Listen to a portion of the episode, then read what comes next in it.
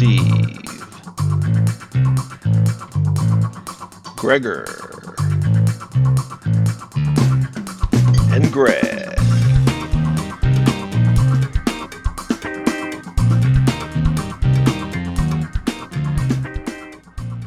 Welcome to Maximum Collective, episode 5 Fly It Hard, Put It Away Wet. With your host, Steve Otto Connor, Greg, Big Raw Ringley, Greg. and Lechuga Greggor Absolute McGrath. What up? I got a lot of names. That is a long name. We're, we're adding, Danny is adding to your list. I get paid. Uh, he's incentivizing me every single time I get paid to uh, pick on you. Every every time I do it, he promises he's going to listen. So You know, I, I had a feeling. I had a feeling this Right. was. Right. I have some things I'd like to cover, kind of out of context of what we normally do. I was recently a guest on Heliheads, and I thought it was a really great experience. I really wanted to say thank you to Heliheads for having me on their episode. Um, I had the episode up here, and I can't remember which one it's going to be. They didn't do it yet. It's episode 75, so it should be coming out here shortly Probably out before Uh, this comes out. probably out before this comes out. I thought it was really great. It was great to interface with some other folks. Um, and I apologize profusely as because I'm not the brains behind the project. I would give that more to Greg or uh, Brent Gobler, who I think originally came up with the idea. I'm just, uh, I'm merely here. I, I'm merely here because I talk a lot. So, as Ken or anybody else will probably attest to. So I just want to say thanks for having me on. Uh, some of the other things I would like to discuss is who's coming to IRCHA. Who's excited about IRCHA? It is what July twentieth, so it's not too far Actually, away. it's just in August. Right, it, it is. Uh, but that's what I'm saying. We're like what three weeks away from IRCHA, Yes. so we got like three weeks. Uh, if you leave now, Greg, you might make it there. It is a little bit of a long drive for you. We're walking. Are you and the infamous Donnie Pesci going to make it this year? Oh, yeah. So Mike Weatherly, Donnie, and I are all going to do the 25 hour drive. We're going to Nice. power drive. And this You know- year, we've got a special thing we're going to do on the way there. Nod my head. Nobody can see that, but I'm nodding my head. I'm trying not to make inappropriate comments with three guys in a whatever vehicle you're taking, Hey. but Suspicious for sure. the annual um, tradition. I'm like, how did I, how did a tradition get born of me driving to IRCHA straight through from Arizona? But okay, we're gonna drive. That is a lot of driving. But it's fun. I'm looking forward to it though in November. that. so. That will be August. Yes, November's the rodeo, but rodeos in November, and I'll be driving down your way. so that'd be a good fun that. drive too. Right, and So- all this time I can still pick on Greggor because I don't believe he's going to make it to IRCHA, but we have to work out something to drag his ass there next year. Yeah, Ooh, I like that. yeah. A little I will short be now, there. Come, but come hell or come hell or high water, I will be there next year. I, ha- I That would be- to be. totally great. Yeah, I was hoping to. I was like 99% sure this year, but then it, it just didn't work out. So You mean life? That's so weird. I know, right? Yeah, Life got in the way of our hobby. yeah. But I'll be at the rodeo for sure. there you so, go. yeah. Excellent. All right, So will a lot of other ones. Heliheads is coming over. We have several other podcast. podcast coming from what I hear. So I can't wait to see how the Showdown at of the that work rodeo. Yeah.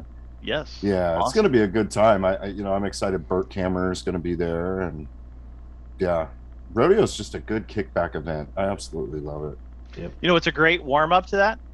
As long as we're interjecting here, uh, Mile High Heli Showdown, September 11th, actually, the weekend of September 11th. Tremendous event ran by Adam Small, terrific guy. Uh, one of my personal favorites, and I help out with. So Nice. I'm just gonna pop that in there. That's awesome. Um, Adam's a good guy. Yep. Yes, he is. So I have a little bit different of a topic too. Since the Raw 420 is coming out with a direct drive, it'll be the largest one. and I recently picked up a GooSky that I flew for like seven or nine flights before I sold it because I'm just not a micro guy. It's a wonderful helicopter, flies totally awesome. It's probably the most powerful direct drive I've ever flown, and I passed it around to everybody else at the field, and they all loved it. Um, but Raw 420, yes or no? I'm getting one. I'm getting one. I'm a little biased, but yeah, I'm getting one. And I'm I don't like like small helicopters, but I saw Bert fly it at low head speed, and I was So- intrigued. If that old guy can do it, you can do it. Is that the theory behind it? that old guy calls old man I'm almost 3D. in the 50 club, yeah, so I feel like, you know, when he Bert calls says, it old man flying, and yeah, Bert calls he's it old man but, 3D, and he outflies Right. 99% of the people on the planet with his old Yeah. Oh, yeah. 3D. yeah, absolutely. the point is he's enjoyable to watch, regardless yeah, of what he's doing. is. But Super what nice got guy, me, too. And, and and his commentary is phenomenal. Yeah. But what got me was most of the time when you see those small helicopters fly, they look like angry hornets or angry bumblebees. They're just, I don't want to say obnoxious, but they're just quick and jittery. And he slowed that down. He did a video of flying that thing at 2200 RPM, and it looks so smooth and so locked in and so stable. And that's the type of flying I like. And that's what intrigued me to say, I want one of those. That's awesome. I would agree. No, it looks great. I am going to build a raw 420 and I'm going to ship it off to a buddy, and I'll leave you guys all to guess who's getting one. Um, so I'm pseudo getting one, and I get to set one up, and then I'm going to ship it off to California. Ken Marshall. Sorry. Sorry, I had a So, stutter there. I want to ask about the GooSky, Goose Guy. Okay. Yeah. What size is that? I think it's 200-ish, maybe 250-ish. I didn't really look. I just took it out of the box and flew it. It actually bound to my TX16 with the Futaba settings pretty well straight ahead. Uh, I just had to change a couple of switch placements, but I didn't really have to do anything else to it. I wasn't so impressed with the Android interface. It uh, didn't really give feedback whether you were making changes or not making changes, or whether you were connected or not connected. So that was frustrating. But pretty much out of the box, the the thing flew great Hmm. even in non-stable mode, it was super stable. So, So what modes was- does it have? It has like a stability mode where I don't think you can go over, and I didn't read the complete instructions. Uh, full disclosure, I don't. You definitely can't go over 45 degrees, but I want to say it keeps it like 35ish degrees. You like can't go over that, so you could basically jam the stick all over and stop, and it comes right back to a hover. It's very impressive. Even when you're just flying the thing, it's easy to like stick off and get it back to a hover. Like most micros, I don't feel like it really centered well, but Right. I heard there's some issues with their. I heard a rumor that there's like eight degrees, not eight degrees, eight points of uh, zero deadband on the TX16 when you bind it to something like that. So that might have been affecting it.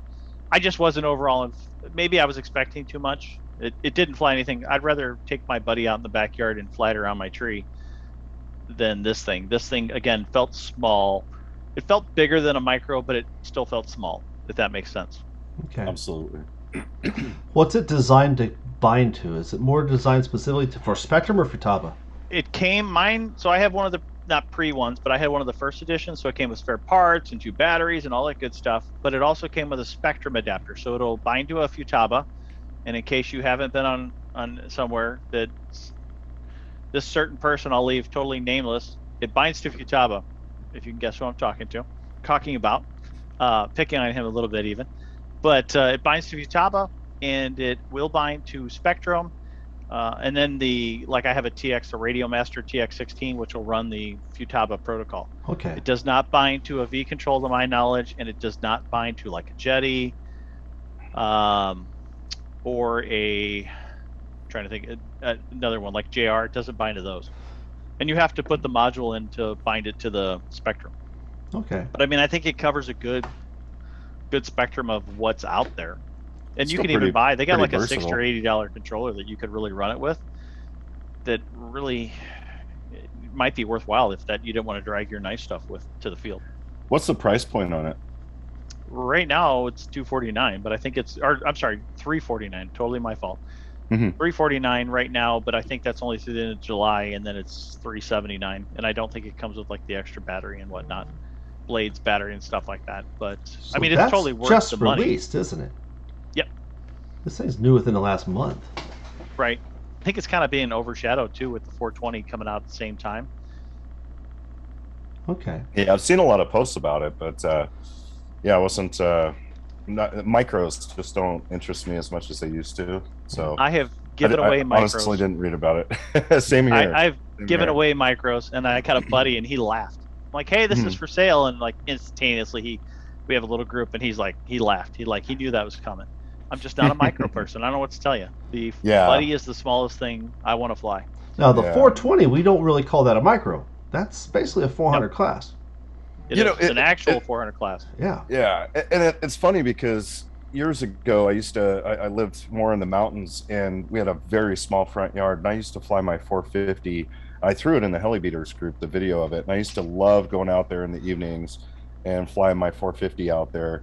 And uh, you know, at that time it was about 40, 45 minutes from the airfield, but you know, yeah, it was a ball because it still had that larger feel you know where i think at that time the mcpx and the the, the v2 had just come out and uh, you know i don't know i i just can't seem to hang on to to medium size or small helicopters but i'm actually really excited about this raw just because i can't get to the field very often so i think it'd be great for front yard I laughed Yeah. at that video because I felt very sorry for that 10 year old battery that was probably 20 or 15C. And every time you're like, wang, wang, wang. You call Yeah. it flying, but I would call it smack. You were definitely beating on that thing. Oh. Great video. So, yeah that was fun yeah that was what 10 years ago or something like that Yeah. that was a long time ago yeah. So the Raw 420, I think, you know, we're recording this July 20th, and doesn't the pre-orders go live today for that Raw 420? Well, uh, from our perspective, in an hour and 20, eh, I'm sorry, an hour and 19 minutes, because I'm actually looking at the countdown because I'm getting ready to pre order one. I beat, well, I can't beat certain people to it, but I'm going to beat some people to it. i put my order in last night full disclosure I am not as special as two other people on this podcast. I don't know what to tell you. I am simply a those guys are. peon. I am a peon. And the price point for that is $589? what? 589. with Yeah. blades and motors. So if you compare it to a buddy, we actually I was talking to somebody about this. The buddy was what four twenty ish, four hundred. I saw the price the other day, but it, it looks like they're not making anymore. It's not a current model, if you will. But if you include the motor, I mean, an X Nova motor for a buddy was 150 bucks. So Yeah, set of honestly, blades. with with set of blades, and I assume they're going to be S line blades. Yep. And to be honest with you, uh, I I've been quite happy with the S line blades on my 580. But you have you- to still pick up your three cyclic micro servos and a mini tail, correct? And then either a Yep. 60 or Yep. 80 amp ESC. hmm I did Mhm. pre-order those already, and I paid the shipping because I'm afraid that they're all going to go out of stock tonight. right I pre-ordered that stuff to avoid it. So do we do Yeah. little raw as opposed to? big raw I don't know. I Is like- that how that works? So I, all I do have to admit that I will at one point take a picture of Big Raw with little brother underneath it. no it's little raw Little Raw. so change it up a little bit. Did you guys see that uh, Mikado released a uh, an update for the V control? So with the Raw 420 has you know the the high pole count, so they Right. they'll now do 42 pole, 21 pairs. yep. So that ju- that just released today. So, I saw that That's cool. chime come up my V Control Touch. I go, what's that? Oh, an update. yeah, I felt Good special. To know. yeah. Yeah. So I'm looking forward to it. I think it'll be fun to see what it flies like. And um, hopefully we'll have a handful of them out at IRCHA. We can play with them. Yeah, I'm I'm interested to see how well the direct drive holds up. I mean, I think it'll be great. You know, I don't, I don't know. It's you know the one way bearing in the motor. I, I mean, it's a one way bearing in a gear motor wherever you put it. I think it's going to be fine. I mean, so far that's the only controversy I've heard. But So But here's the question though. shaft. So yeah, yeah. So what's are you gonna go tail boom or so you're gonna go raw style or Kraken style? I'm gonna go raw. I I'm you gonna know go raw. yeah, I'm gonna I'm gonna go raw this time. Although I do like how sleek the carbon boom looks with that helicopter. It's not it's not big, you know, like with the Kraken models, you know, the boom at the you know where it would insert into the canopy it had this really large, you know, look to it, Profile? but, but yeah, the profile exactly. Mm-hmm. But looks looks transitions really good from the pod to the boom. So I think they did a phenomenal job. So what I'm waiting for is the uh, Cox 049 nitro conversion. 2,000 years later. Six and a half hours later. did Greg just drop out, or is he totally just sitting there still? Nope, he's just sitting still. He's- The I know, I screen just- changed. I went seriously- what? I seriously thought we we Listen. lost all communication. for my god. So you just mentioned like a 049 conversion for the raw 420, but I mean honestly, why would anybody do nitro? What? Why would you fly a nitro bird? Well, Greggor, you and I both love nitro. That is correct. You know, and it, for me, it has a completely different feel to it. It- it- And I don't know how to describe it from a. It feels more connected. It feels more natural. But what I like about nitro is, I feel like the helicopter talks to me more. If I'm heavy on this collective, I hear the motor talk to me. It's like I get a visceral or more audible feedback, and I think it helps me fly smoother and more. Um, I don't want to say consistent, but I like a smooth flying style. You know, and that to me, nitro kind of fits that bill. Yeah. For me, it's the power to weight ratio. I, I dig it. You know, it's electrics are super powerful for me, and nitro just has that beautiful power to weight ratio. And I absolutely love doing a big hurricane and that thing whizzing by you, sounding like a, a top fuel dragster. You know, that that for me just part of it is just ah the sound. You know, the engine running, knowing that you're you're firing off fuel and. uh and the power to weight ratio for me is so much easier for me to fly. I mean, I'm just being honest. So when you say power to weight ratio, um because a electric has more raw power immediately. Electric is instant power on demand, but the electric's a little heavier, and especially Mhm. as we burn fuel, the helicopter gets lighter and lighter. Right. So whereas that's the opposite feel with an electric, right? As you're going through the flight, it maintains the weight, but power drops off because you get a lower voltage condition. But with a nitro, the lighter that thing gets, the better your performance improves through the flight until you run out of fuel. Exactly. And and with an electric, I mean, at the end of the day, even though they are heavier than a nitro, the the power to weight is is triple that of a nitro. You know, Okay. and I think the again the nitro's power to weight ratio is just so much more even that the helicopter doesn't have. It's not like a light switch. It's either on or it's off. You know, the nitro you got to finesse it through all orientations of flight. You know, and as you said, it'll it'll talk to you and it'll let you know whether or not it likes it. You know. Right. So you guys are saying don't do maximum collective on a nitro Correct. all the time. You could go maximum collective on a nitro, but you have to ease it in. You gotta. you Well, gotta I am not Tim it out. Jones, so I will not attempt that. Okay, but you've got two different sizes of nitro. You've got those the 90 and the 105 size, and for the real men in the group, the 120. uh, the other options are the 55s, right? The OS 55s, the YS 60s. hmm Those provide a whole different class of heli, right? I mean, you're starting to find that 500 class machine. That's a different feel too, isn't it? It is absolutely is, and you know, not only are you going to get more flights out of a gallon, but uh, you know, the helicopter has more of an agile feel, and I guess, I mean, the power to weight ratio. I mean, you could you could also factor that in, you know, c- uh, comparing it to a you know a 580 size, you know. Well, you know, I'd like to jump in there from a cost perspective. If you were considering getting into nitro, as I have been, I mean, I've been flying for 16 years. I'm an electric guy. I've owned one T Rex 600 nitro. But I had a person, I had Robert Gorham right there on spot to show me how to tune a YS, and then I just left it alone because I was in California weather. But uh, the 500, the 600, 500, 600 class, blah, blah, blah, five or 600 class, um, you know, those are easy to find used. So you could get started on a cheaper basis with a 50 size nitro and you can consume half the fuel. So if you're interested in getting started, that might be the way to go. I mean, for somebody like myself, but I'm kind of a 600 fanboy anyway. So Yeah. Well, it's funny you mentioned that because, you know, my first nitro was a 50 size nitro. And when I finally got my 700 size nitro, just the, you know, being new into the hobby, you know, and of course I had had, you know, 450 size a little bit, you know, I had some blade CPs and such, you know, but when I got the 50 size, I'm like, man, this is fantastic. Got into the 90 size and even, you know, though I had been into it about a year, it was still very intimidating to fly the 90 size. Even the 50 size, just hearing the engine run, you know, and and uh, the, so the 50 size was a much more comfortable helicopter size for me. So uh, again, I think it's I think it's a great avenue, you know, for people that are that are considering getting into nitro. You know, I think the 50 size is the way to go, So you're, you're going um, to get more flight time out of it. All right, so all right, so you decide to pick up a nitro and you start getting to flying these helicopters. It takes a whole new bin full of parts to make it successful. I mean, you just don't grab a battery and head to the field.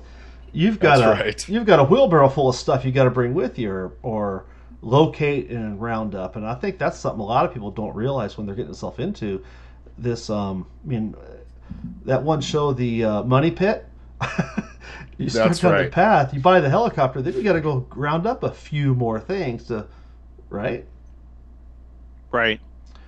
Yeah, I've definitely brought up that question a couple of times where we've talked about nitro. I built a nitro for a buddy, and I was like, I didn't even think about it. Fuel tubing, um, your fuel pump. You know, you see all those totally high dollar fuel pumps, Right.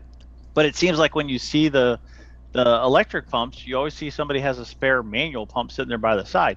Right. So it would make me question why would you even need an electric pump? I mean, yeah, they'd be great to have, and if you're pumping a lot of fuel, I guess you need it. But I mean, if I, I even heard the conversation the other day, oh, I keep a manual pump right on the side of it. I'm like, why? Just do the manual pump. Well, But, I run a manual mean- pump. You I do too. If, if there's any any advice I could give to somebody that was just getting into this, is that you know if you're once you get into you know what you need, which if you keep listening, you'll you'll get some of that. Uh, the electric fuel pumps are pretty they're pretty slick. I mean, it, they make it pretty easy. But now you got a battery that you got to keep charged for it and all that good stuff. But from my experience, they don't last, and I don't care how much you spend on one you will run into issues with it, you know, and manual fuel pumps for the win. I mean, I, I've had manual fuel pumps last me years where mm-hmm. electric fuel pumps I've replaced multiple in a year and they always go out in the most inconvenient times, you know. Yeah, so, So, just I my two manual. cents on that. And you know, Steve, you mentioned fuel tubing. I mean, there is a slew of fuel tubing. There's fuel tubing people run on gassers. There are different sizes and different diameters as well. Um, I just run the old Dubro fuel tube. You know, what's what are those IDs, Greggor? Oh boy, you're you're you're catching me off guard here. Here, let me Google that for you. yeah you know it, it's funny because I've, I've just gotten so used to using you know dubro has been the 61 centimeter stuff um, for so long that it's just been you know it's just been i think the Default. inner diameter is 1.58 millimeters Right. roughly or 116th and uh, it's just been it's just been good good fuel fuel tubing for years but uh, the the stuff i've been using just because you know, rather than have to go, oh, you know, jump on a website and go through, okay, what fuel tubing do I want to use? Um, I've been getting the SAB stuff, you know, because there's there's clunk line that just works. I know it's for a helicopter. I know the size Okay. works well. You said clunk line. Yeah. So that sounds like there's a different type of fuel tubing there. You've got your fuel tubing on the outside of the tank that runs to and from, but your Mhm. clunk line's a little bit different because it's got to be a little more flexible for the clunk to clunk around in, right? It sure does. Yeah, the line is super important. You want something flexible, but you don't want something that's going to be too pliable that it will twist or or uh, kink, Right. you know, like a hose would. Yeah. And um, so yeah, so getting something tried and true, I highly recommend. You know, talking to you know your friends that are into nitro and see what they use. I think it's super important. Again, I like to use the Lynx uh, Lynx Innovations clunk line or SAB clunk line. They both work really well. And while we're on that, that that leads us into the clunks themselves. You know, um, years ago we used to have um, just a, it was just a heavy weighted little plug that was you know had a little narrow kind of like a dull arrow shape to it Yeah. and uh, had a hole through the middle of it and that would just fl- you know flop wherever the fuel went you know depending on what orientation you were in and then you've got bubbleless clunks which is like a series of little round balls almost looks like a filter and like a uh, centered piece of metal, like mhm. a yeah, hol- uh, a porous piece of metal that. you know, exactly yeah. yeah exactly like they, they would use in fuel filters Yep. in carburetors you know things Yeah. like that So are these foam covered ones? Or am I thinking different? Because I've seen foam and I've seen the metal clunk. So the foam I would be more your anything um, what do they call them? The fuel magnets. fuel magnet yeah, Yeah. that was one that was real popular but the the downside with the fuel magnet is they would deteriorate, especially if you left the tank dry, you know, Right. and then they just they they deteriorated over time. But uh, you know the the the uh, what is it the MAOS uh, Right. Master of All Suckers? right. yeah, that's that's really good. So, are you saying that the Outrage Velocity 50 sitting downstairs that I'm going to hand over to Greg to fly at the rodeo, I should replace the clunk line because it's should been sitting absolutely. with fuel in it for I don't know how many years, and it's got a foam. So these are all que- I mean, these are real questions. Like, Right. Yeah, what do I use? What do I start off with? What do I need to replace on a nitro picking up a used one? God only knows how long it's sat. Right. Mhm. So fuel line is something that definitely ages over time. So something you know a maintenance item would be to replace your fuel tubing every I don't know how long. I've in Arizona we fly year round, so nothing ever gets a chance to sit. You know, so we don't At really what have temperature problem. does fuel line melt? Is it above 115 degrees? I haven't melted it yet in Arizona, and we've flown at 115 out here before. But you know, so clunks, uh, fuel tubing. But you know, the next piece is is um. So you got the little, all the little tube adapters, the clamps that people clamp the fuel line with to stop the fuel, the plugs that you plug to plug the, into the line. Your, I've seen people with little squeeze clamps they put over the fuel tube to hold it on things. So there's all sorts of little bitty clamps that people use. And then sometimes you need to clamp a line after you fly, and other times you don't have to, depending on what motor you're in, right? That's exactly right. So let's say you're running muffler pressure. Um, you're gonna, you know, you might. Some people will plug off the. Uh, some people will plug off the, the fuel line going into the carburetor because the tank will, you know, naturally flow. If you don't have a regulator, if you, I'm sorry, if you don't have a regulator on your carburetor, then you're going to get fuel into the carburetor and it's just going to flood it, flood the engine out and and uh, give you problems trying to start it. So you want to use like a fuel lock block off. So for those people that just went, huh? Um, Yeah. There yeah. are two types of primary motors out there. Three. There's the motors that don't have a pump system at all that uses muffler pressure to pressurize the tank and push fuel towards the motor. There is the OS style system and is it the demand regulator system? And then there's the Mhm. YS. So those two systems, the OS and YS, on the pressure, the motor that has the demand regulator or the regulator, that's a built-in regulator on the motor. That it's not another piece you go buy as a nitro guy. It's just how you plumb the tank, right? Right. Okay. Right. And if you have the regulated system, then if the engine's not running, you're not it's not going to allow fuel to flow into the carburetor unless Right. it's running, right? So if you if you don't have you have a non-regulated system, then you you would want to run a clamp, a fuel clamp, so you can block off the fuel from entering the carburetor if you're not using it. Right. Yeah. Because if you don't clock, if you don't block that off, it will push fuel into the engine. It'll hydrolock on you, and then you'll go That's to try right. and start it with your starter, and you'll be you'll be trying to drive a piston up against an incompressible liquid. Pro Is that where I see people taking a helicopter and wiggling it all over the place upside down like it uh, just pooped all over them or something?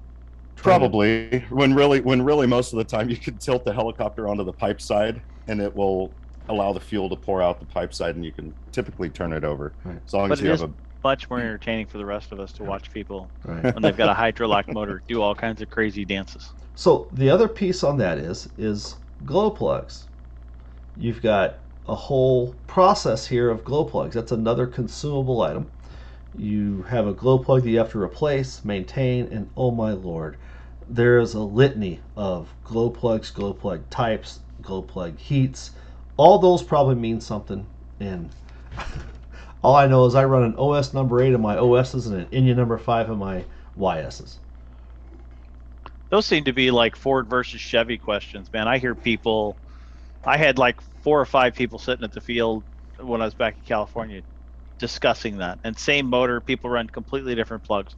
And it totally cracked. It was interesting to see hear all the conversation of why they ran what plug they ran. So that's a function of heat, right, Greggor? I'm sorry? That's a function of like they call some plugs cold plugs, some plugs hot plugs, some plug medium plugs. Right. Generally speaking, what are you looking at there? Well, sorry. I totally We are totally putting you on the spot. Did you not know we all work together we hopped on before this uh, podcast started and said, "Hey, we are going to Yeah. fluster Greggor with some questions." Well, the point is, is when someone goes to get into nitro, they're going to be faced with a plug. A lot of what OS comes with is like an OS number eight, right? That's like your generic standard, get you through pretty much anything you need, right? Is there a seven or a nine? Is one colder and hotter than the other? Yeah. So a cold plug is typically going to keep the firing cooler, you know, than than when the engine, you know, gets ex- gets its explosion. So that's that's basically what it's going to do. So you get a medium heat plug or a hot plug, it's going to produce more heat for the engine. It's I think we're basically what it's going to do. Sorry, I was I was multitasking, or I was attempting to multitask when you threw that out there. But fundamentally, the average person, the Joe Blow that's going to buy a helicopter, a nitro line, and go fly it, an OS mm-hmm. number eight in your OS motors, an Enya number five in your YS motors, those are probably going to take care of 99% of the people that fly helicopters, right? That is correct. Everything from Anchorage, Alaska to the Sahara Desert, right? That is correct. Medium plugs just work so well. They do, and you'll hear lots of you'll hear lots of. It's like asking ten different mechanics what the best oil is. They're going to give you a different answer, right? So, but you know, I The can clean tell you. I've I've been maybe I've been all over the United States, and the OS eights and Enya fives have always Right. been tried and true for me. So for the guy getting into the sport, the hobby, those are the two plugs you run with. They're going to cover your needs. You start moving Yep. outside that, you probably ought to be talking to somebody who's a little more knowledgeable in your area to help guide you through that. Right. I know. I know we're going to talk about that more in the next episode where we talk about tuning and things of that nature, um, and hopefully with a guest speaker. But can you run an eight, an OS eight in a YS and an uh, Enya five in an OS if you chose sure to? Is can. it the same thread? Is it the same? Are they close in temperature? Yeah, Are it's all the same thread. and- medium and- plug. yeah, yeah, they're both considered medium plug, and uh, yeah, you can run them in either or engine. I found the the coils in uh, in the Enya five seem to hold up better in a YS engine. They just they seem like they're they're a bit more durable. But it's it's been interesting to me. I've been in different climates where, and forgive me for not you know I don't remember exactly where I was at the time, but I've I've seen where we were struggling more with an Enya 5 than we were in an OS 8 in a YS engine, you know. And it was, uh, I think we were back east somewhere, but there was a time when we were sitting around and we were going through glow plugs, and the Enya, the uh, the uh, OS 8 actually was running better in the 120 than the Enya 5 was, Okay. you know. So Can I run an Enya five in my OS forty nine converted 420? Probably not, but that's okay. I think the glow plug's bigger than the motor. All right. it, might, it might be. We'll, we'll figure it out though. right. You know, I hated how messy those the old uh, control line planes were. And then Right. speaking of messy, how do you clean up a nitro? I mean, what do you what Well- do you need to bring to well, the field to clean up a nitro? Are, are you are you asking a California guy or are you asking somebody like Greg in Arizona? Yeah. Is there a difference from the drier climate Well, to the drier it's climate? it's funny because you know a guy used to be able to go down to the store and pick up denatured alcohol at his local hardware store, but you know then it became illegal in California. So now you gotta you gotta import it in um, illegally, and I, I don't know how that's done, but I heard people can do it. Hmm. So But a lot of people have like a spray bottle with just straight up denatured alcohol, right? yeah, And you Yeah. spray that on the heli, and that's what you use to clean it, right? yeah, yeah. So what about can't people buy that that in clean with California off- anymore? I what's that? You really can't buy that in California anymore? You cannot. I, I was like, it was during COVID. I noticed that it was disappearing from the shelves, and then I found out later they don't sell it in California anymore. And so I was lucky enough to. I I went went on a trip to Arizona and I picked some up. I like to mix Windex and denatured alcohol together, and it seems to get me a lot more denatured alcohol. You know, it lasts longer. And uh, old timer friend of mine taught me that trick, and it seems to work really well. Yeah, yeah. So just a seems to work spray bottle, well. 50-50 Windex and denatured alcohol. Correct. Do you correct. spray the whole heli, or do you try and stay away from electronics? I try to stay away from the bearings, and uh, y- I, I will I will put it on the servo cases themselves, but I'll I'll keep, try to keep it off electronics. So So that's Denature's just- a little bit harsh. That's the So degreaser keep- version. I'm sorry. That's just a degreaser to get all the grease off to clean the bird up. Correct. Correct. Okay. And keep it away and from the bearings due to the fact of the degreasing. Yeah, No. it'll degrease. Yeah. Those of us in Arizona, we just drip dry. I hang mine on the wall and have like a pan under it, like an old 65 Mustang in your garage, and it drips dries. That's why Adam Arroyo had a heart attack every time he saw my bird because it's like greasy. Oh, he will flip out. Oh, he yeah. will flip out. I think uh, it was Arizona, not last year, but the year before. He ripped my bird out of my hands and literally his exact words, "Give me that shit." And he walked over to his bench with it and cleaned that thing. Yeah, I, I was pretty embarrassed. Yeah. So um, the other thing you need is a glow plug wrench. If you haven't thought about it and you have to replace a glow plug, you need a little glow plug wrench. And those come in little four ways, and they have some that have like a long shank that allows you to reach all the way into the bird. So that's just another thing you got to round up. You know. Yeah, the glow plug wrench will bite you if you don't have one. All right, one more Just- thing. The whys we do this. When I first started flying nitro helicopters, I showed up with the little rubber hosey thing on the back of my um, uh, pipe. JC Zenkel walked up and ripped that thing off and gave me the oddest look. You know, you were not allowed to fly an, uh, uh, an exhaust deflector on your helicopter. You know, I, I, I don't know Is that what like the rubber O-rings on the skids, Yeah, and then people want to auto? yeah. It drives me a little insane. You know, yeah. you know, gen- generally, I you know they work really well from pushing the exhaust if you're cruising around right side up, you know, and even back, upside down backwards. They work really well to to deflect the exhaust from slamming your helicopter. However, and I think in the beginning, you know, people are very like conscious about how oily your helicopter gets, but um, you know, it was it was funny. It was before I I blossomed, you know, more into nitro and uh, and with my skills, I learned from Tim Jones that you know he he he said he, truly feels that it changed the tune on his engines to the negative. So he he left them off. He he removed them.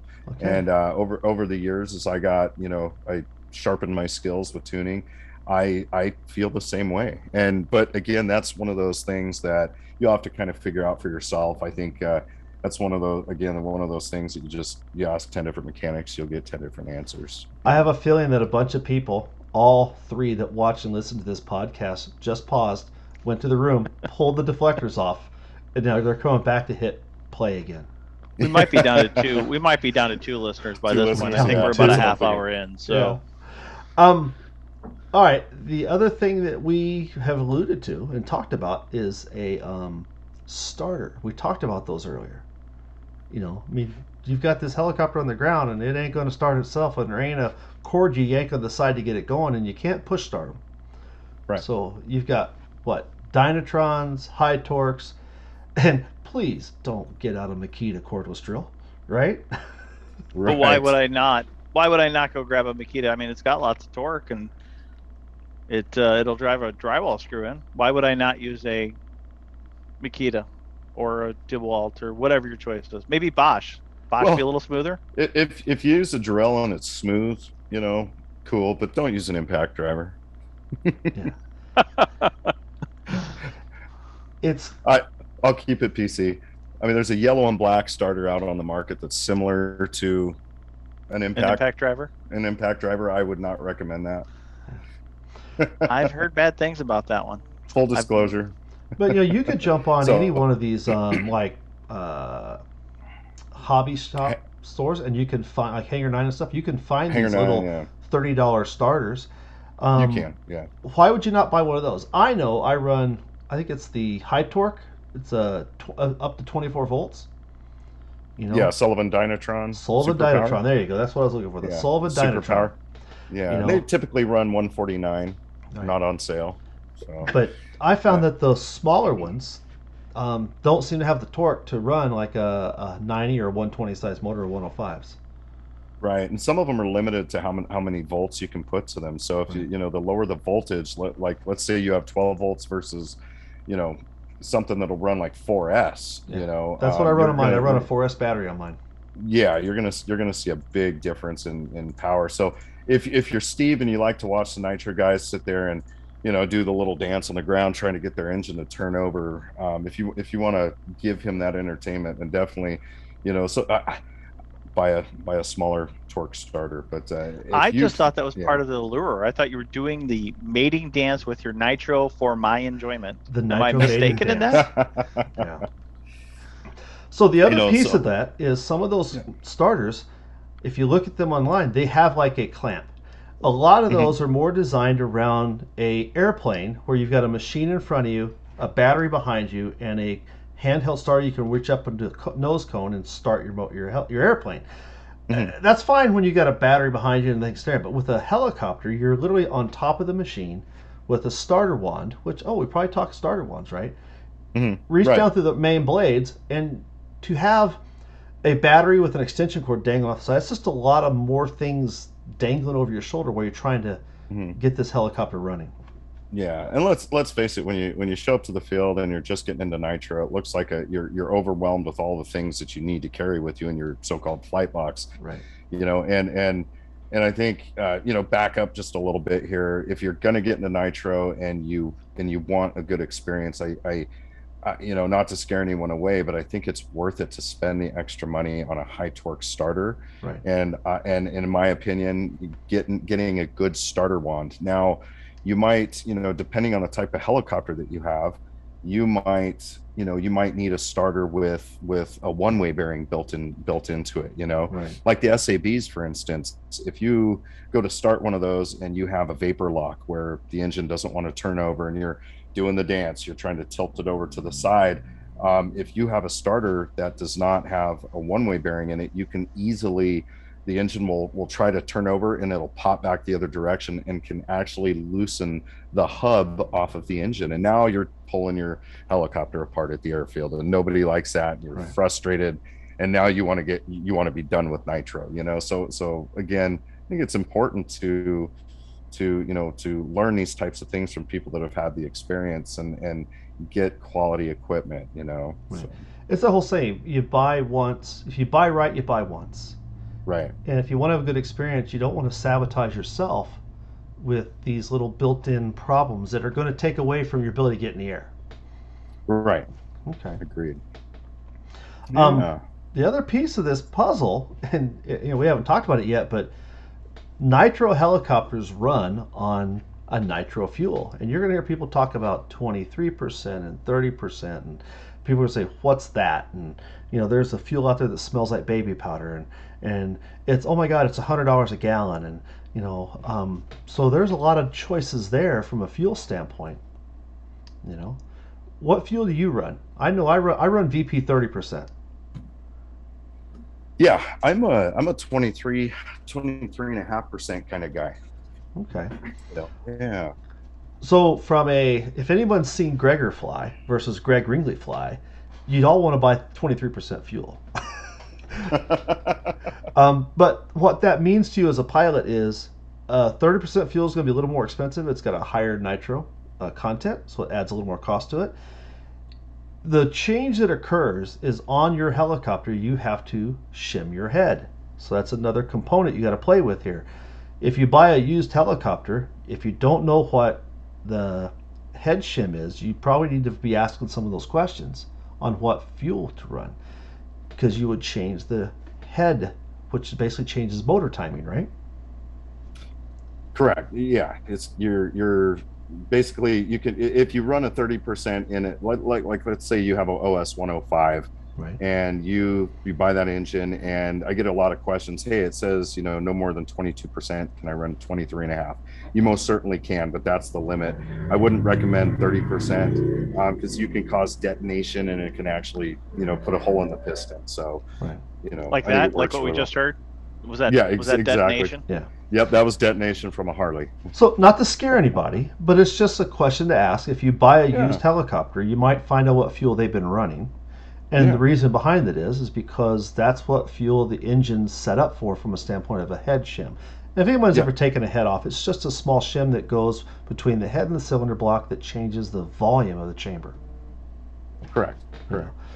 Yeah, I get a lot of questions too. You know, uh, on that percentage, why I fly that in my helicopters, and I know I know Adam Aroha. He's he also he also asked me, you know, why don't why don't you just shim it and put run thirty percent? You know, and the fuel cost isn't really a whole lot different. But I also I, I fly with the disc loaded on the helicopter a lot. So what happens in turn, it with even with the OS 105 is the engine tends to heat soak a little bit, you know, and and so I've found that I get, you know, which is again something I, you know, learned from Tim was you know you're not heat soaking the engine you're getting more it's not that you're making more power you're making more consistent power and so that's another reason why i use that and, it, and that that again comes down to flight style you know Right.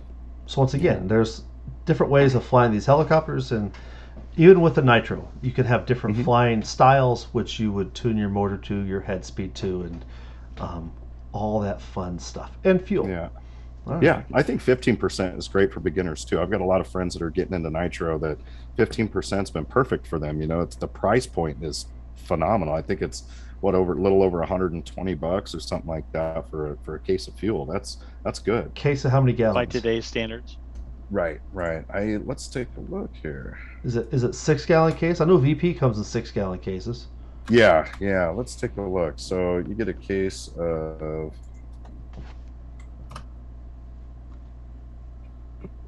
Well, I am not doing too well. Looking at that. Oh, your Google Foo sucks. Oh, my Google's. Well, while you're looking that up, the other So- thing that we always ask ourselves is, is when you're done flying. 113.99. Okay, for, 113.99. For a six pack? It Six looks gallons? like a six gallons at uh, yes, Wow. PowerMaster VP. Yeah, 50, uh, yeah, 113.99. nice. That'd fit my limp wristed flying style just fine.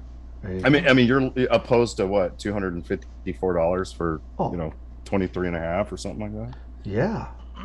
You know, keep trying to talk me more and more into it. That's my language right there. There you go. So, all right. So you've got your fuel, you've got all the parts and pieces to put this thing together, and you go to the flying field and you fly for a day and you have a blast and you go, "Oh my God, these guys are right. Nitro is awesome." When you're done, you go home. Do you clean every day? Do you clean your heli after every flight, or after every day you go home, or you clean up the weekend, or you clean once a year?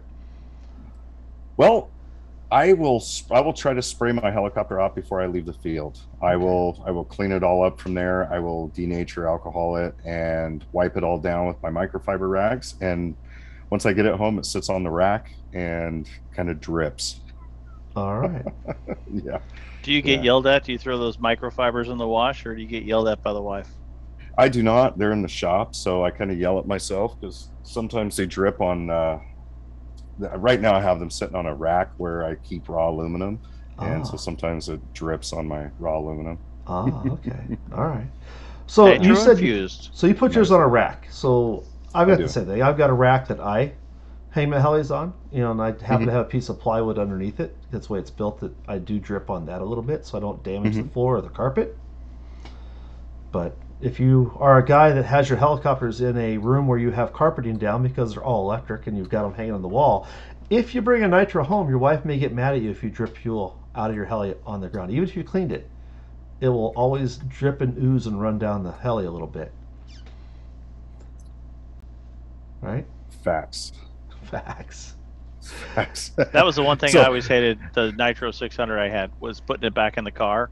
I always forgot the stuff to clean it. Um, but I didn't even wasn't even where I could still run 15. I think I ran 23 on that. Okay. I, I would be interested being a person that has a, l- just a wee bit of collective management. Uh, at least know what it is.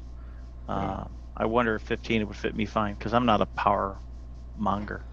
Yeah, I've I've even got a towel in the back of my work truck. You know, my my I run an Explorer, so I got this blanket I put down the back. So when I put my nitro helis in there, and they drip on things, I don't cause my wife to have vibrations when she comes in there and finds drippy, oozy stuff in the back of the car. My towel or my blanket, my old blanket's what keeps it from dripping on stuff. You know, can't have the wife having vibrations. Yeah, no. Good, wouldn't good, good. good vibration. Well, that's another thing about nitros, right? If they, They, vibrate. vibrate. Mhm. What about servo tape? So uh, it's not servo tape, but flybarless tape. Uh, when I was doing the brain thing, I mean, they were putting a layer of 3M tape and then a layer of aluminum and then another layer of 3M tape, and they were doing this and they were doing this, or tripling up, or velcroing the flybarless down, or I heard so many different that? things with a couple of years. Couple. Oh well. Okay. Is So it my today first- 16, 15, somewhere in there? So my first uh, helicopter was the Gaui NX4, and what they CAD was you put a piece of 3M tape down. You had a um, a plate that went on top of that, then another piece of tape, and then the flybar listed on that. And the theory there was is that plate, that mass, acted as a place to dampen vibration. You know, Right. Um, and I think that was back when Gaui had like a little, um, I forget what the fly bar was, was but uh, that they it came. It was. A, I think it was a Mikado. It was yellow, and it Yeah. was. It's a, it's a Gaui fly, but it was just a rebranded Mikado V bar, mini right. V bar. Mini V. That's Yeah. right. There are mini Vs. So, yeah, and the mini V bar was a little more susceptible to vibrations. yeah. You know. So yeah, that was good. I, I personally, you know, I, I like to use dual uh, two layers of the 3M tape, and I call it a day, and that's with the standard size, um, standard size uh, Neo. You know, Okay. no none of the micro stuff, and it that's always served me well. Um, some of the helicopters today have these little uh, kind of like the the rubber mounts Yep. for uh, drones, you know, to isolate vibration. And I, I in my experience, I found uh, that they caused me more harm than good you know and uh, when we were doing a lot of the prototype uh, or the testing on the uh, sab 700 nitro um, that was something that you know i was really excited that it had the rubber dampening and i actually d- did not have good results with it and so i found running it rigid with two my my tried and true method of two layers of the 3m tape worked perfectly so Now, just yeah. Steve made a comment a few seconds ago about strapping it down with Velcro. yeah I've been told that's not a good idea because when Mhm. you strap it down, you now pull it into and you transfer vibration through the Velcro too. correct You don't let the tape do its job if you grab it with a piece of Velcro and cinch it down, right? Right. It kind of, in my opinion, defeats the purpose. You're just you're making it more rigid. You're taking away from the elasticity of the of the 3M tape. I would not disagree. I just, like I said, I've heard all, you know, you go to the Yeah. field, you hear all kinds of stuff. So, on that same note, really quick, uh, 50, 90, or 120, is there a difference in vibrations between those two? Do you have to do anything more or less to isolate those, or is it kind Yeah. of the same across the board? Well, Greggor, You know, don't they say if you want to crush rocks, get a 120? They do, they do. And if I had a 120 and I wanted to crush rocks, well, I do have a 120. I would uh, I would still use the same method of Yeah. of vi- uh, isolation, vibration isolation. So in my So raw nitro, I run a YS 120 with the Mhm. Powatoon kit from our dearly beloved Absolute McGrath, and I run the 3M tape on that. And I yeah. run a yeah, it works good. Yeah, Do you works how, great. how many layers do you run? one? Just one. up and Yeah, down. it stretches. I get twice as much twice as much life out of my tape roll. Nice. It- and I use that stuff for everything. Yeah, yeah, yeah, so that's That good. Shit That's on good. everything. yeah. Yeah. but so all right, so you got a vibrating helicopter. Um, so they're they're greasy, they're oily, they vibrate, and they have a lot of things you got to bring with you. So one of the things We should that- have Jordan McFarland on the show I was Right just now, thinking the same for same build thing. tips right here. Yes, yes. How not to Loctite a nitro. I mean, how to Loctite it. I, I got that totally wrong. My Right. apologies, Jordan. How So- to Loctite a nitro. So the two biggest things for building a nitro, probably, if you had to pick two of the most important things, it's sanding all your frames so you don't have those knives cut through your wires, and make sure that you Loctite everything, right? That's right. And I think it takes a level of I don't know what else to call it other than like a mechanics feel, you know. You don't want to be you don't want to over tighten things, but you don't want to you, you don't want to just gently tighten anything either and think Right. that the Loctite's going to work. You, you the Loctite, you know, you're going to get oils and seepage into the threads and you, you want to you want the screw to work. You want to be in the middle of okay i'm not going to break it but i want to be tight you know Right. Y- y- yeah I, I think that's so important i hear so many people say gosh you know loctite i use red loctite because i have screws come apart all the time and and i just i, I cringe inside thinking oh my gosh red loctite is horrible you do not want to use that stuff on Right. on rc Everything. helicopters especially Everything. yeah especially Yeah. yeah yeah it's terrible so but you do have to you just have to apply more pressure you know but Right. so it takes a level of a mechanics feel and not everybody has that they, they just don't you know and it's it's not bad it's just And I So- mentioned sanding frames a second ago. One of the things when I first get a kit out is I literally sit there and I take my frames and I grab a piece of sandpaper or I've got a little file that I'll, I'll go through and I will remove all those sharp edges. When they cut that carbon fiber, it's a square edge. And Yeah. and it's probably a good tip for a lot of places where you run your wiring. But if you've got a wire that goes across a frame side and rolls up and touches something, if it's crossing a frame side with those vibrations, that'll, that will eventually cut that wire and short against your frame. Do you use CA glue after you've sa- rounded the edges? I've never tried that. Is that You've a never idea? tried that? Try that next time you do it. Yeah, it'll add an extra little cap over the top of the wire. Yeah, and ke- actually keep it off the carbon. So Works really George well. just do a uh, write up on that one time, talking about doing his frames and everything else like that. Who? I find it to be a little George's uh, Scorpion. Oh, I wouldn't be surprised. He's he's phenomenal with stuff like that. He's he, So- he's a clean builder. So something else that I've done with respect to like those edges is if I've got a place where I've got a wire that it's going over an edge that I'm worried about, I've actually taken that you know that second piece of 3M tape that you use on your flybarless, I'll take parts of that and put it over the edge, and let my wire run across that. Yep, so I create a piece same of 3M thing. there. Yeah, And if I'm going to strap a wire down, like I've got a place where I'm going to use a zip tie to hold a wire in play, Mhm. I will actually take a very small piece of Velcro and do a wrap around that, and then I'll zip tie the Velcro with the wire through the Velcro. Just very good method. another way to hold that wiring. I, I've gotten lazy and I just I just wrap it with 3M tape. Like I'll, I'll put like let's say I'm wa- putting a piece a servo wire or extension against the frame. I'll cut out a piece that's as wide as the wire, stick it to the frame, stick the wire to that, and then if I have to do two layers of wires, I'll stick another piece of 3M with a wire to that, There you go. and then yeah. So you do that for your cyclic servos, you do that for your tail servos, but you know, on a nitro, we've got a whole nother servo we got to play with, don't we? That's right, throttle servo. Yeah. So what makes a good throttle servo? I mean, that's a unique animal in itself. Yeah, I, I like to run tail servos. Um, I've run cyclic servos in the past in a pinch, and was very surprised how well that well it worked. Um, but at the end of the day, you know, I like I like running tail servos. Why? I, I they're fast. They're they're fast, and they they'll you know the governor is like a gyro. You know what I mean? It's constantly reading data, and it's constantly giving inputs. You know, so I want something that's going to keep up.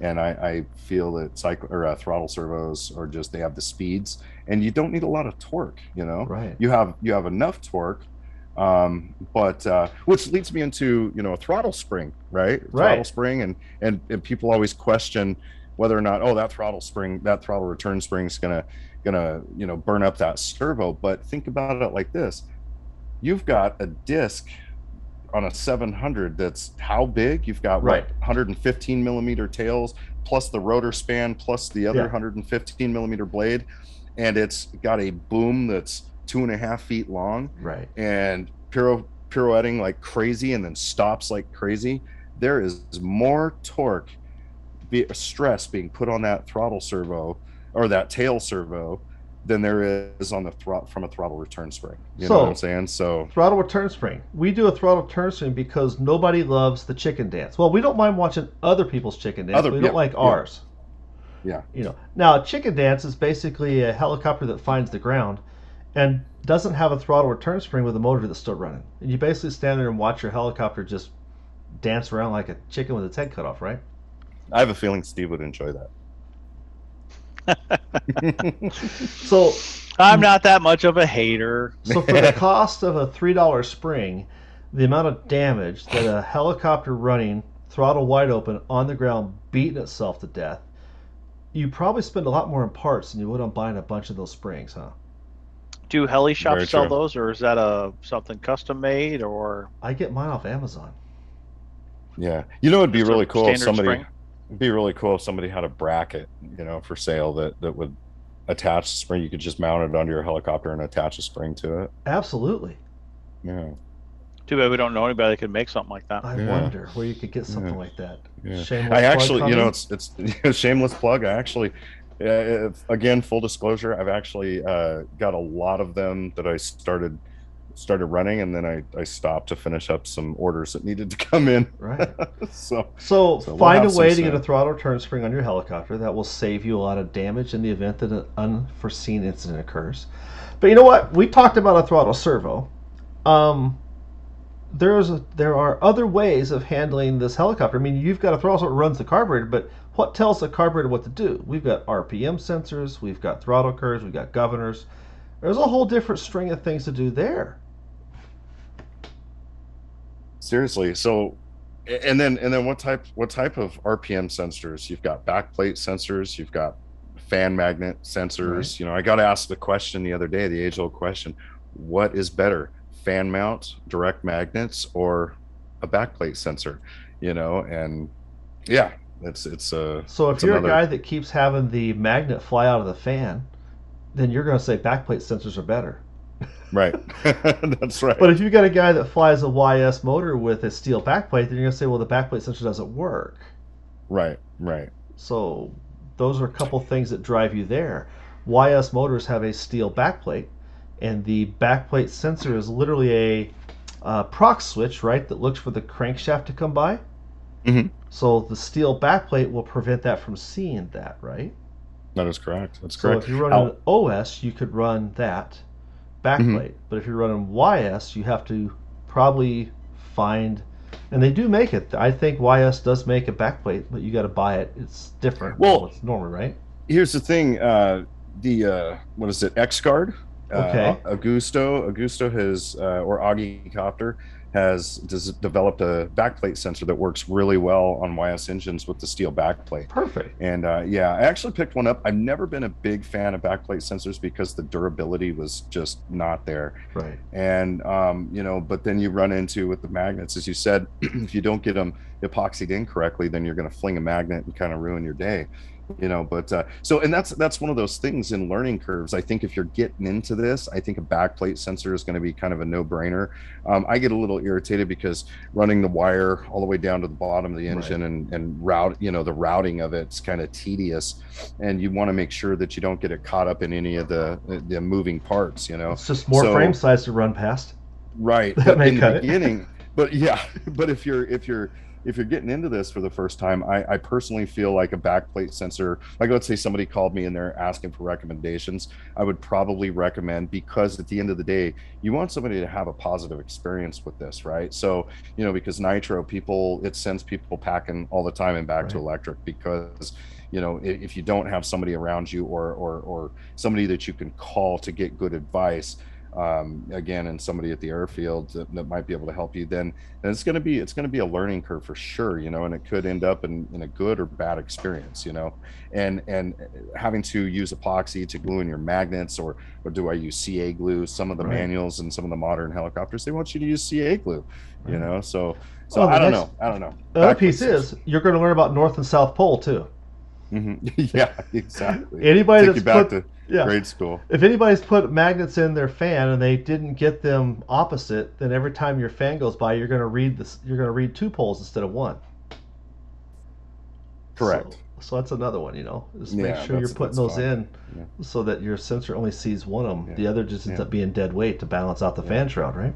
Yeah, exactly. I got to throw a plug out there for the X Guard uh, backplate sensor. I put that on um, the helicopter my daughter built, and that thing works awesome. And it's you know it's made out of like PC board material, Right. and it's it's super durable and it reads really well. So uh, if somebody's getting into nitro and they want a system that's that's looks, I mean, so far it's been very durable. I think that's a good way to go nice. until you get more comfortable and uh, with with epoxying magnets in. Now, if you don't run a RPM sensor, you still can fly a helicopter. You would just run on throttle curves, and a throttle curve is basically a programmed um, throttle curve that, as you move the collective up and down, you end up having a fixed RPM set point for your carburetor, right? Correct. Right. Correct. And and you'll get some people that'll claim that uh, they prefer throttle curves over over a governor, and you know I think and, and I, I I did that in the past. You know, you want to tune the engine to the RPM you plan on running, and and I had a lot of success with it. Um, but but now you're you're you're moving into a whole different realm of hey i'm going to go fly my nitro today versus it's I, I guess i would i would take it as your your hot rod mustang versus your indy car you know what i mean? Are you going to run your indy car for daily driving? Probably not. So my thought would be for a guy getting into this, getting into the game, nitro game, if you start saying that I'm going to just run curves, you've got to start tuning the throttle position with the function of your collective now. If you don't have That's enough right. throttle programmed at that collective position, you won't have enough horsepower to, for the blades there. You could have a That is helicopter that bogs and won't fly right, which is another bad experience. That is correct. Some people talk about running a V curve versus a flatline curve. Right. and um, you know v curves are okay they're in my opinion they're a little bit different you know so so the way the curve is gonna the way the curve is gonna work so let's say let's say the middle of your curve let's say you've got a v right you, the middle of your curve is gonna be uh the, you guys are killing me over here the the so let's say you have 50% throttle in the center and then you've got a hundred and a hundred so that would be low low and high right you're low so at zero high, degrees pitch, you have 50%. Mhm. In other words, at zero degree pitch, you 50% have throttle your throttle barrel half open, 50% throttle. correct And as you go to full stick positive or negative, you would then have a 100% output on your 100%. throttle. So that means as correct. you give it more collective, you're just feeding in a fixed amount of throttle to match the Mhm. collective. So that's a balancing act between motor throttle position and blade position.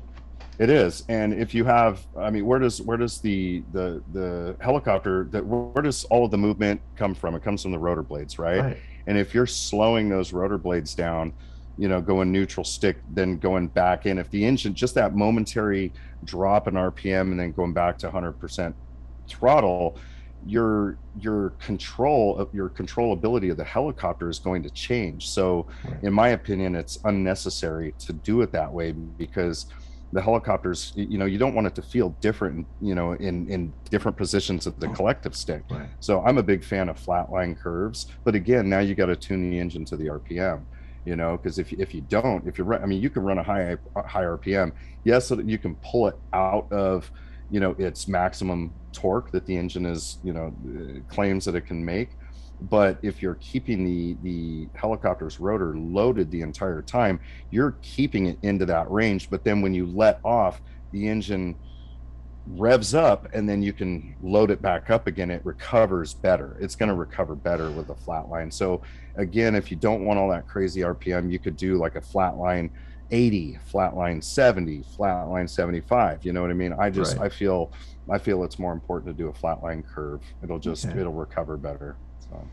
So if you're new and you don't run a governor don't want to buy one right away you know there, there's some of your options but uh, Now- there's an exception to every rule But even though you run flat curves, you Mhm. still want to have at least one bank that you have a zero Linear. linear curve so that you can start these things. Because let's be honest, first time at the field in a cold morning and she hasn't run in a couple of days, you're probably gonna have to nurse her nurse her to running, right? She's not gonna like just you know, you gotta have be able to open the throttle and control your barrel position so you get a motor to idle. Right? Mhm. So you throttle it up, you'd have a low position where you can get it running.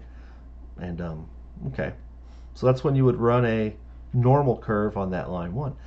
And anybody that's seen someone lift off of the normal curve, forget to change to their flat line and flip inverted and shut the motor off because they went negative, that's That not a happy day. Been there before. Yeah, I think everybody's done that. Yeah. So that's just another piece to be aware of that, you know, that a nitro adds a little bit. All right. So we talked about starting. So to get one started, now we're talking switch glows. Right? Yep. What's a switch glow? Right. Well, so something makes that glow plug glow, right? Right, right. So you've got you've got you've got uh, handhelds, handheld uh, glow igniters. I guess we should call it glow igniter. What is what what is a glow igniter and why do we need it? And what are other options from a from a handheld glow igniter? So Which would be I switch glow. run I run what we call a switch glow. So it is an onboard glow, which I actually have wired to uh, a, link, uh, a switch on my helicopter on my transmitter. So when I flip the switch, it turns the glow on, and it energizes the glow plug. So once the motor gets turned over, the heat of combustion keeps the glow plug hot, but it lets me get it started. But there's a push glow where you push a button on the side, and it fires the glow plug for so many seconds, and then it t- turns itself off. Or there's the old hot shot where it's just a long remote that you plug into the side of the helicopter, get it running, and then you take that off before you fly. So three different ways, right? That's correct. And I always recommend taking that manual glow igniter and keeping it in your box of, you know, your your your nitro kit just in case your glow your onboard glow igniter takes a dump. Right. So, yeah. Okay. And those run do you- anywhere from what, fifteen bucks to sixty bucks, depending if you're going a hot shot or you're going a, a switch go, right? Correct. Okay. Um, so we talked about starters. We talked about wands. Um, what else? Motor care. I guess we could talk about motor care. What do, what do we do with our helicopter engines at the end of the day? Well, I, um, when I'm done flying, I just turn them off and go home. But then I'm generally back the next weekend flying again. My Right. motors do not set empty at all. I mean, they're literally one week it out. I know people that fly, um, have seasons where they'll fly, like winter comes along and you don't fly all winter. They probably do something different with their helicopter than I do here in Arizona. I'm also a very dry environment. So nitro itself is very what is it? Agroscopic. It it pulls water in, right? Right. So the, I you know, it's funny. I, I've heard people use, you know, transmission fluid, um, Marvel ma- uh, mystery oil in their engines. Uh, uh, you know, typical after run oil that you would get from a hobby store. Right. Um, something else that was brought up to me recently that people are using is um, it's called fogging oil. I've never Okay. tried it, but I've heard it's I've heard it's phenomenal, um, and I'm actually really interested to try it. So. I i here in California, uh, we have we're spoiled with good weather. Same with Arizona, I guess. You know, we've got dry heat. We don't have a lot of that moisture content in. Um, but uh, so this might benefit you know somebody like you, Steve. Um, but uh, you know, putting something in there that's going to uh, prohibit the rest of the bearings. I mean, the alcohol in the fuel is just going to start, you know, wreaking havoc on the engine bearings. So getting something in there, you know, like So that's you if know, you have an environment where it's humid, right? Where you've got a lot of moisture Right. in the air. But if you're in a dry climate, it's probably not as of a concern, right? That's right. That's right. So, well, so I, I keep my helicopters in my garage now uh, in our new house, and uh, God forbid I get anything dripping in the house. so, um, so yeah. So now, now my helicopters are more susceptible to rusting. You know, Right. um, and well, swamp coolers too. If you have a swamp cooler in your house, I don't care where you live, swamp cooler is going to create you know a very humid environment so you're Right. gonna you're gonna start getting rust immediately as well so yeah. Now, I've What- heard people talk about when you're done flying for the day and your helicopter's on the ground idling, instead of shutting it down, just killing it, they talk up and they literally pull the fuel plug from it and plug it and shut it down and let the engine burn out all the nitro. That's one way of getting that out of the engine, right? That is correct. That is correct. And it's a, it's a good method. It works really well. Um, however, yeah, it, you know, however, you'd probably want to run some sort of uh fuel stop at the engine, you Right. know, because you know, depending on what type of clunk you have, True. you, you don't you want to leave it wet. You don't want to leave it dry. So that that could Right. pose some problems there. So I've in the past would reach down and hit the clamp, and it just shuts the fuel off, and then the engine runs out of fuel, it leans Just let it out, dies, empties out. Now you know you've got all the fuel out of the motor. Correct. That's how we've always done it out here in the Midwest. Yeah. Okay. Does it work pretty well for you guys out there, or just doing that, or Yeah. Okay. All right. So at the end of the day, you run your engine dry on fuel. You may put a little after run in. How do you get after run oil in the thing? It's not like you can reach up to the carb, right? yeah, it's a little tough with a helicopter. so I've seen uh, I've seen people take it and run it through the fuel line. They'll put like a little nipple on the on the tip of it, and and they'll just start squeezing it in. But it's really thick, you know, so it's it's difficult to get it in there. You know, I, I haven't myself haven't used it, but I haven't either. yeah, All right. I will admit that. So the other thing that I do before I start my helicopter, because I have a normal curve, so I have the ability that when I'm sitting here just on the ground, I haven't started yet, I can go full throttle and I'll get the motor wide open. I will go full throttle that gets a full uh, maximum throttle. Before I turn on my glow, I will run my starter for three to four to five seconds to help prime the engine, and then it seems to start for me every time real easy. So that's something that I came from my um, RC airplane days, where you go full throttle, you put the thumb over the carb, and you prop it like I think my I think I propped mine seven times. That was my routine, and then you hit it, started run. So yeah, you know, I've watched some people they don't prime, they just run the starter until it finally catches. Mhm. Um, other people prime, so there's, you know, that's another way, another uh, personal preference, I guess. I imagine, right? Yeah, exactly. yeah, I, I don't really prime um, prime mine. I'll uh, Well, I will. I guess you will. I guess I. I guess I do because I won't hit my glow igniter right away uh, if the helicopter's been sitting. Now, if I'm at a at a fun fly, then I know it's it, the fuel's right there, ready Right. to go into the carburetor. I won't really mess with it. And uh, and and you might and you might need to prime something that doesn't have a have a uh, regulator on it either. Sure. You know, the fuel kind of sucks back into the tank. So um, you know, before you hit your glow igniter, just gives your glow, glow igniter that much more life. So yeah, I guess I do prime. so Right. Okay. yeah. All right. you having a ball, Steve? I am. I'm taking this all in. Actually, there's a bunch of different directions that you can go. Um, when I started, I was lucky enough to. My first nitro was out in Livermore, California. I was lucky enough to fly with Robert Gorham. So the way he had me start a motor, because I had no clue how to do it, was to completely open the throttle, turn it over for four to seven seconds, kind of depending. Like you said, prime the motor. You'd completely shut the thing off. You'd hit your glow igniter, and you'd hit the igniter. And I mean that I had a YS on my T-Rex 600. It would start up every single time yeah. every time. And I was told uh, until I became better uh, acclimated to flying a nitro to basically I didn't really need to tune it. It was one click this way or that, and I really didn't need to mess with it. And I wasn't going for optimum power. Like I see some of these people, they tweak it constantly and then they blow it up, and they tweak it and then they blow it up. Mhm. Uh, I'm not a power person, so I was more about reliability and longevity of the motor, and it worked just fine for me because really I was just trying to learn nitro.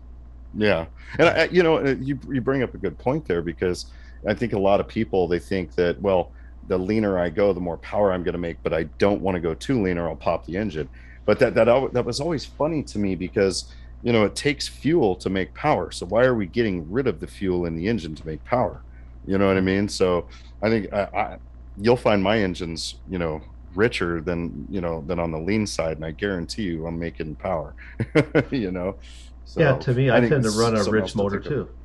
Yeah, yeah. I Especially in the mid range, you know, on a, on a- on a helicopter with today's maneuvers, you know, we're keeping that engine loaded the entire time. So, you know, I think it's I think it's really important to to really wet that mid range to, you know, to keep consistency in the So- power. I hear Tim that. Jones. Go ahead.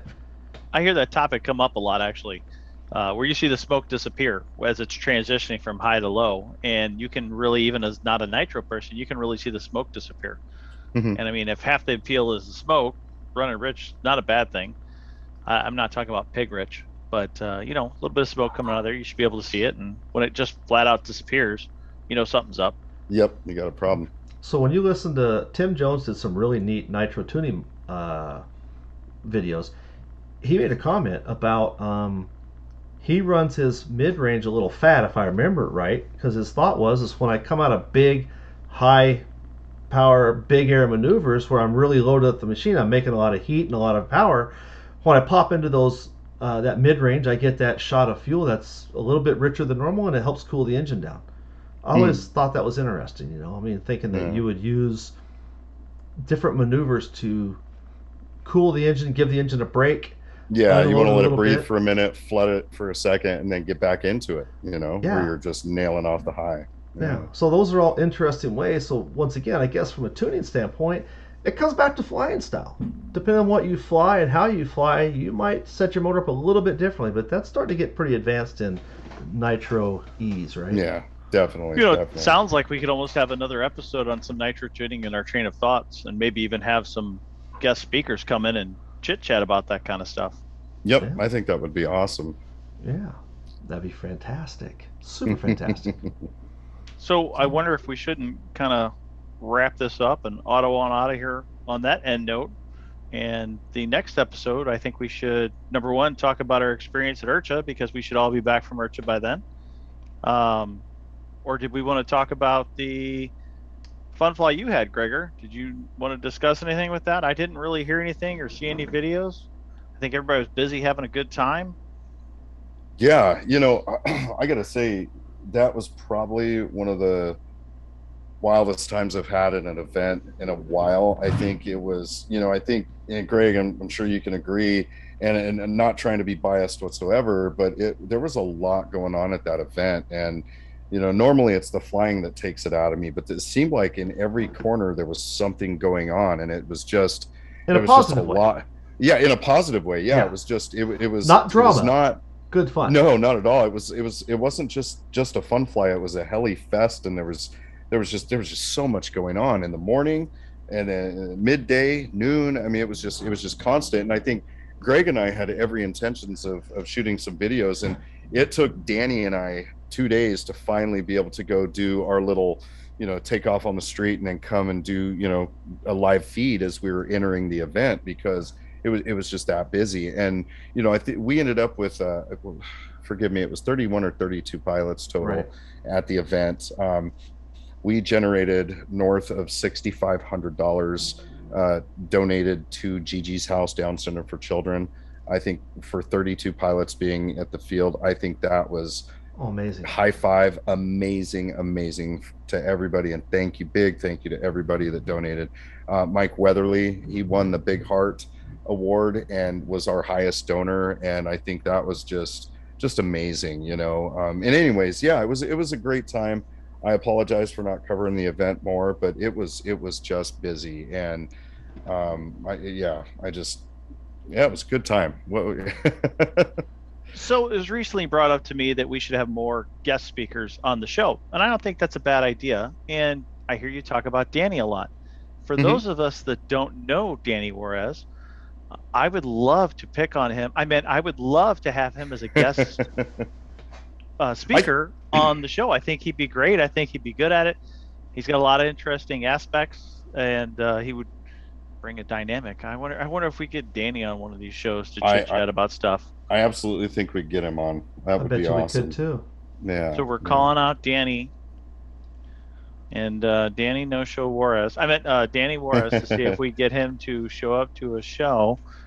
I think that would be good. We hear we talk about him a lot, and thanks thanks Danny for doing the videos and stuff. It, that's really awesome for those of us who couldn't make it. No, I think we need to have him on. Excellent. So next episode, tune in. We're going to talk about tuning. We're going to have a special guest speaker. Not really sure who that's going to be yet, but I believe Greggor has someone in mind. So can I? I on that? Do. Tune Yeah, up. Tune in for more tuning. Tune in Yeah. for more tuning. I don't know why Absolutely. I, you come up with all the good quips, man. He's got it, man. I, I have, I have a, I have uh, a, a guest. I would like to get uh, two of them on, uh, two different guys, but uh, there's a couple With- people I have in mind. I'm going to hit up and see if we With can different opinions of tuning, because let's A- let's face it, Ford and Chevy. I mean, there's there's more than one way to skin a cat when it comes to that. Yeah, there is, there is, and and these guys are are so experienced that and and just phenomenal assets to the hobby. Um, so I'm hoping we can get them on the show and and we can we can really get into tuning. Um, I've got a way of tuning. I know that our ways of tuning differ slightly, but anytime that we all get together at an at an event, we don't even have to speak words to one another when we're helping somebody. We know what we need to do to help somebody tune their engine and then uh, it, it's just I I love working with these guys. So um, I'm hoping that we can get them on at least one of them, if not both of them, and I think it would be a, a an amazing show to tune into for sure. All right, let's do it. Excellent. All right then. Well, if nobody has anything else, it's time to auto on out of here. We really appreciate you joining the show. Those two or three of you that are still listening. If you guys have other other ideas, or if you would like to be a guest, or have an idea for a guest, like maybe you've heard about this one person and you've never met them, or you'd like to know more about them. I think between the three of us, we pretty much know everybody on the uh, left coast over there and could get whomever on. I love it. So, yep. So thanks so much for joining, and we will see you in a month. And everybody, come by, say hi at IRCHA. I know Mr. Ringley and myself will be there. We'll probably be in a similar location if we were kind of off center last time. And uh, we'll pick on Greggor the entire time for not being there. I will definitely do some videos. I I'm gonna see so. how many people I can have do Piro loops to pick on Greggor. We still have no proof. I still have no proof. I keep hearing, I see these videos. I think they're doctored. So. All right. Talk to you guys you. next month. Thanks right. for joining. Take care. Thanks, guys.